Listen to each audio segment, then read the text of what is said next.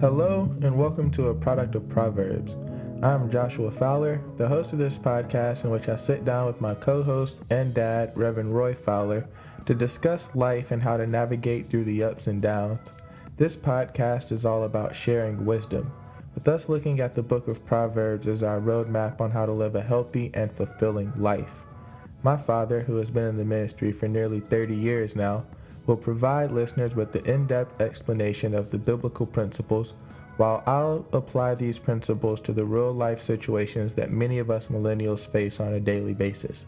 Please follow us on Instagram at a product of Proverbs, and if you like this podcast, share it with anyone that you feel it may help.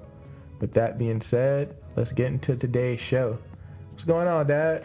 Uh, not much, Josh. How about you? Oh, man, living the life. I really enjoyed last week's episode. We exposed that reading is one of our favorite pastimes, one of our shared pastimes, as we're not big on sports. You know, I don't watch football, I no. halfway watch basketball. I watch soccer some, and you'll never catch me watching baseball on TV. I'll go to an in person game, but I will sit down and read a book. If you haven't, I would check out that episode as a lot of what we shared in that episode actually applies to what we're going to talk about in today's episode. As we said at the end of last week's episode, this week's episode is going to be about discipline. Having discipline to see through your goals, having self discipline to apply what you learn in the books you read, the conversations you have with the people that help you grow and having the discipline to take that new information and actually apply it to your life. As always, we're going to start off today's podcast with the proverb, but not as always, we actually have two proverbs. I have one of my own proverbs on discipline, and my dad actually had one as well. So he'll let you go first. Okay, the one I have was Proverbs 13 and 18. And in the King James, it says, Poverty and disgrace comes to those who ignore discipline. But the ones who accept correction will be honored. And the New Living Translation says it like this If you ignore criticism, you will end up in poverty and disgrace. If you accept it, you will be honored. Mine is a little different tone to it, but it's Proverbs 12 and 1 says, Whoever loves discipline loves knowledge but whoever hates correction is foolish. A couple different translations say that differently. One of my favorite was the one that said, Whoever hates correction is stupid. And I liked yours because discipline is taking criticism, taking constructive criticism through others. So having the energy to understand that you're not perfect.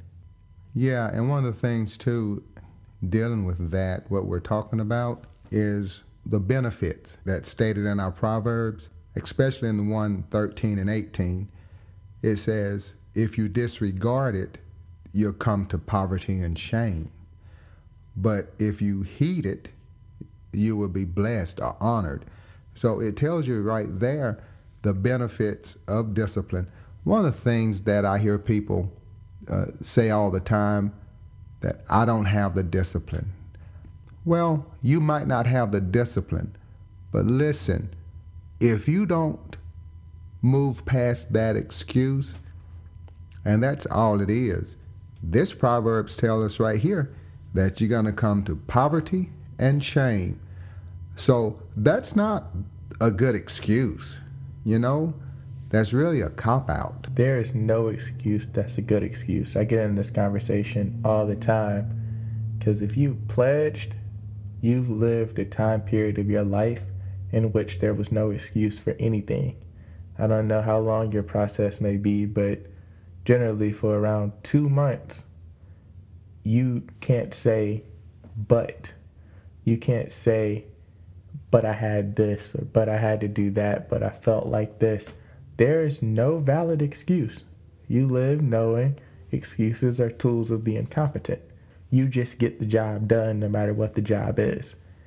After you've lived like that for eight weeks, you can't revert back to making excuses because you know, wow, I just went two months without making an excuse for anything my schoolwork, my fraternity work, my the social aspect of it. Like I couldn't make an excuse. I followed all these rules. I went through all of this. I did all of this stuff without making excuses. This little bitty thing in life, I can't even fix my lips to say an excuse for that. So to bring it back to last week's episode and about reading, we listed off some books people can read to help understand the journey in life, to help understand business, to help understand how to manage your personal finances. What are some things people can put into their life that helps them apply the information they learn? Even outside of reading, you know, people go to church and hear a great message. What is it that they can do to help them take that great message and apply it to their life on Monday. Hear it on things, Sunday, apply it on Monday. One of the things I think would be great if people would not think that it doesn't apply to them. I hear people all the time say, That's a great message. So and so should have heard it. Are you saying this because I already have this? Are you saying that because it was great to you and you want you think somebody else need to hear it. Well, I would encourage you to in your own life, this is a, a part of discipline, is when you hear something, be it a good message or just a good word from anybody, then make note of it. I hear a lot of good things from you, and I can't say, man, so and so need to hear that. I needed to hear that. And then I need to be humble enough to take that Humility is the key. I gotta be, uh, you know, I can't say he can't tell me nothing. No, I gotta be humble enough to say, wow, that's a good lesson. That's a good message. How can I apply that to my life to make me better? Then you gotta list things. You gotta have a plan. So you list out some practical ways you can apply that and then do it. And I think it's really as simple as that. It goes down to where it starts at the humility.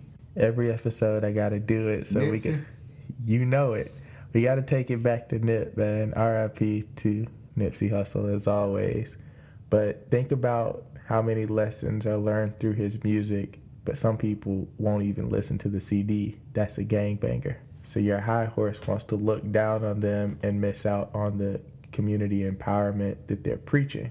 But like you, you said, I listen to Nipsey. When I sent you the songs, you listened to it. You could have been in pastor mode and said, oh, I'm not listening to no rapper, no rap music. I heard F word on there. Like, I can't listen to that. But you listened to it, and no matter who the messenger was, you got the message. And that's the key. It's not the messenger, it's the message.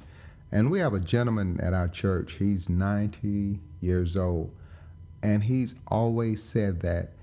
He said, A drunk can tell you not to drink, and you ought to listen to him because he knows. But he said, What we'll do, we'll say, Ah, oh, you can't tell me nothing. You just a drunk. That's wisdom. We, we just think we're better than people. And I tell you, you're not better than anybody. Nobody's better than anybody else. I got a big problem. That's one of my soapbox things because I have a problem with that Pharisaical spirit and attitude. I don't like that. I never did, and I never will. I'll never forget early on in my life, it was a person that was one that others would really look down upon. And he told me something, and I received what he said because it was true and it was right, and he was spot on. And it didn't matter where he was or who he was. The message was a good message. And you've got to be willing to hear the right message from anybody. Like you said, nobody's better than anybody. And the only people that feel an immense need to be better than others are the people that feel like others are better than them. Like that inferior spirit and the feeling of feeling inferior makes you look up to others and then because you spend so much time looking down on yourself and looking up to somebody else, you just want someone else to look up to you like you look up to them. So we got to get that hierarchy based approach like out of our mind. We're all equal. Like we're all the same. It's not one of those things where we're on separate teams. We're fighting each other. No, we're all on the same team. Nobody is the captain of this team. We're all teammates. And and that really goes back to our community episode, you know, like when we were talking about Yeah. that corporation versus sole proprietorship mentality where it's like everybody can come on and we can build a much bigger boat that can go a lot farther than if I build this boat by myself for just me. Yeah. And I think about it. But no, I think you got to have the humility to understand discipline. If you're too good and you don't feel like rules apply to you and you don't feel like the normal steps of life and the steps of growth have to apply to you, then you won't practice or experience discipline. That just won't be something that is important to you or sits on the front of your priority list. The front of your priority list would be acknowledgement. The front of your priority list would be recognition, where it should be knowledge and understanding. Right. So yeah, I guess that answers the question of what can you do to implement these principles and the new information that you learn into your daily life. You got to be humble enough to realize I have room for improvement. Right. And whether it be an autobiography, a self-help, a finance book, whatever happens to show you how you can improve and that room for improvement, you kind of got to grab onto that and ride with that. You can't ignore it. And I think people feel that if they just ignore something, then it's okay. But to ignore it does not make it okay. Acknowledge it. Because if it's a discrepancy, you don't want to accept it. You want to improve it. Yeah. But you got to acknowledge it. And I think we have a problem with telling ourselves. You mentioned earlier that we look down on ourselves, and maybe the will to fight and live got us to this place where we built such a wall that we won't listen to anybody else. But we need to listen to somebody. And as you mentioned, what can we do? First of all, I would encourage everyone to understand that we all can be better at about everything we are doing. Just about everything we're doing, we can do it better. So acknowledge that first off and be humble enough to admit that. And it's okay, right? It's okay because we recognize that now and we're going to do better. We're going to improve. That's the discipline part of it. We see it, but you got to not get bogged down in what has been, right? And what you got to do is move towards what is to be. So you decide what steps you can take. Now, you might not can take giant steps, take little steps, but take steps. I think that's the key. Sometimes we get overwhelmed by where we want to go, but you need to understand you're going to get there one step at a time. It's not one giant step, it's just one step at a time. But you got to make those steps. I looked up over here the definition of discipline. Okay. So, discipline as a noun is an activity or experience that provides mental or physical training. It's an experience that's training and building up your mind and or your body to handle whatever life is going to throw at both of those because as we know over time we're just training through discipline. We're training that up almost like working out. So practicing discipline makes your discipline stronger. Practicing anything else is going to make you better at what you're practicing. So it's the same for discipline. So for those people that you were talking about earlier that say i just don't have any discipline don't try to go to the gym and put on 45s and then go do bench press. Put the 10s on the bar practice a little discipline then you can grow up into the 25s and then 45s and then you can start putting plates on. But if you go and try to show extreme discipline that's just like going to the gym and trying to bench press 225 pounds and you ain't bench pressed anything since you were 16 years old. The bar is going to fall it's going to cave your chest in and then you're going to go back out the gym and you're not going to want to work out anymore so the smarter thing to do or the brighter way to handle that is to treat it like working out. Set small discipline goals that that can help you along the way. The verb definition of it is to train oneself to do something in a controlled and habitual way. That training isn't something that just happens on the fly or willy-nilly Right. like you have to be intentional about training and building up the discipline in your life and it's habitual. It's not something that you're going to do once and then you're done training from now on. It's something that you're going to have to do every day. Consistency. It's a habit. Consistency and humility are two key words. Consistency, humility, and patience seem to be kind of repeating themes through life as I grow up. Just like you got to be patient and wait. You got to be humble and realize that. You got to be patient and wait. Yeah, like you got to be humble and realize that you do have to be patient and wait because you can't just get what you want when you want it. It's not snap your fingers, it appears. Then you got to be consistent in that patience. Like you can't be patient for two weeks and then blow it. Then you might as well have not even been patient. You have to be consistently patient and consistently humble, and then you'll reach your prize at the end. And I got to say this because of who I am. If you do do the two weeks and blow it, get back up and start over again because failure is not fatal. We thank God that we have another chance, you know, we have another opportunity. If it don't kill you, then get up and keep moving. And that's the key.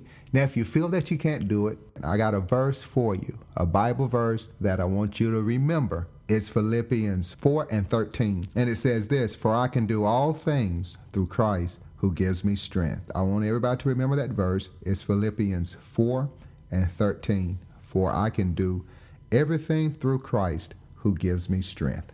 So I know this is going to be tricky because it's not really a sermon recap, seeing that you haven't preached it yet, but we do have the message that you're going to be bringing that we like to share with the listeners. Okay. Well, I don't normally do this, but uh, we're going to do it this time it's, it's real interesting when we do the recap in that after I prepare a message and then preach it, I always sit around and think about it.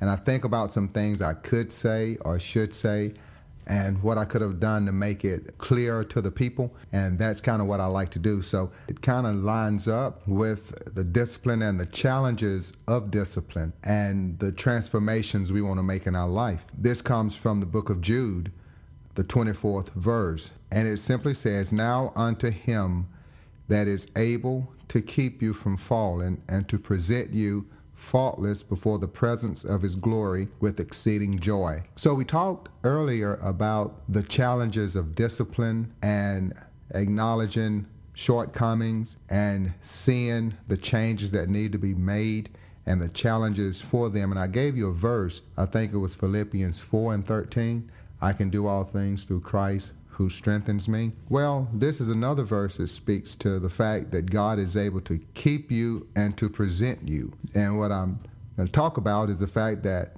the God that is able. And he said he is able to do exceedingly abundantly more than we can ask or think. Ephesians 3 and 20, King James Version say, Now unto him that is able to do exceedingly abundantly above all that we ask or think, according to the power that worketh in us. So it's already in you. So I just want you to understand that God, the God that is able, will keep us, but He's going to keep us by what He's already invested and put in us. Ephesians 3 tells us that it's according to the power that worketh in us that He's going to accomplish these. So we can trust Him to do for us the things that we need done in our lives and he's going to give us the, he's already given it. But we need to recognize that what he's already given us is what he's going to use to accomplish through us the things designed for us. So when we talk about the god that is able the first thing i want you to know that he's able to save you completely. Uh, he's not partial in what he does. Hebrews 7 and 25 therefore he is able to save completely those who come to God through him because he always lives to intercede for them. So he's able to save. Second thing I'm going to talk about and I want to mention to you is that not only is he able to save, he's able to supply your every need. Philippians again 4 and 19. My God will supply every need of yours according to his riches in glory in Christ Jesus. So, those two things alone should encourage you the fact that He can save and He will, and it's His desire to, and that He will supply your every need. He will take care of you. So, He is the God that is able, number one, to save you, number two, to supply your need, number three, He's able to deliver you. Psalms 50 and 15. he says, Call upon me in the day of trouble, and I will deliver you, and you shall glorify me. So he's able to, to deliver you from whatever you're going through. And how does he do that? And what does he ask of you? Call upon him. So, what I want to tell you to do, if you find yourself in a situation needing help, call on God. How do you call on him? Through prayer. Not only is he able to do that, but number four, and this is the last one I'm going to talk about, is he's able to carry you through whatever you're going through. Philippians again 1 and 6. And I am sure of this, that he who begun a good work in you will bring it to completion at the day of Jesus Christ. So he's going to carry you through uh, whatever he's bringing you to. One thing you can count on, we're safe and secure because God loves us. He loves us no matter who we are and no matter where we are. Second thing, God will not turn his back on you. You don't have to worry about God. Man will turn his back on you. We turn our back on each other. But we can rest assured God will not turn his back on us because he's committed to us. We have a God that is really concerned about us. So I don't want any of you to give up on God because God has not given up on you and he won't do it. And I think that's the perfect place for us to wrap up today's episode. Uh, this is Discipline, a product of Proverbs. Episode 8 is now in the books. I mean, we switched it up on y'all this week. We came with two Proverbs instead of one. but as always, thank you, Dad, for joining me in this. It is my pleasure. And as always, thank you to the listeners because we're doing it for y'all. If you have enjoyed this show, if you enjoyed any of our previous episodes, we just ask that you share this with anyone that you feel might enjoy it or feel that it may help. Um, you guys are sharing us across the world. We've added another international listener. Okay. Outside of South Africa, we now have someone in Dubai. Wow. Listening to the podcast. So we're slowly but surely getting out there. And it's all thanks to you. So keep listening and we'll keep providing this content that you love. And with that, another episode in the books.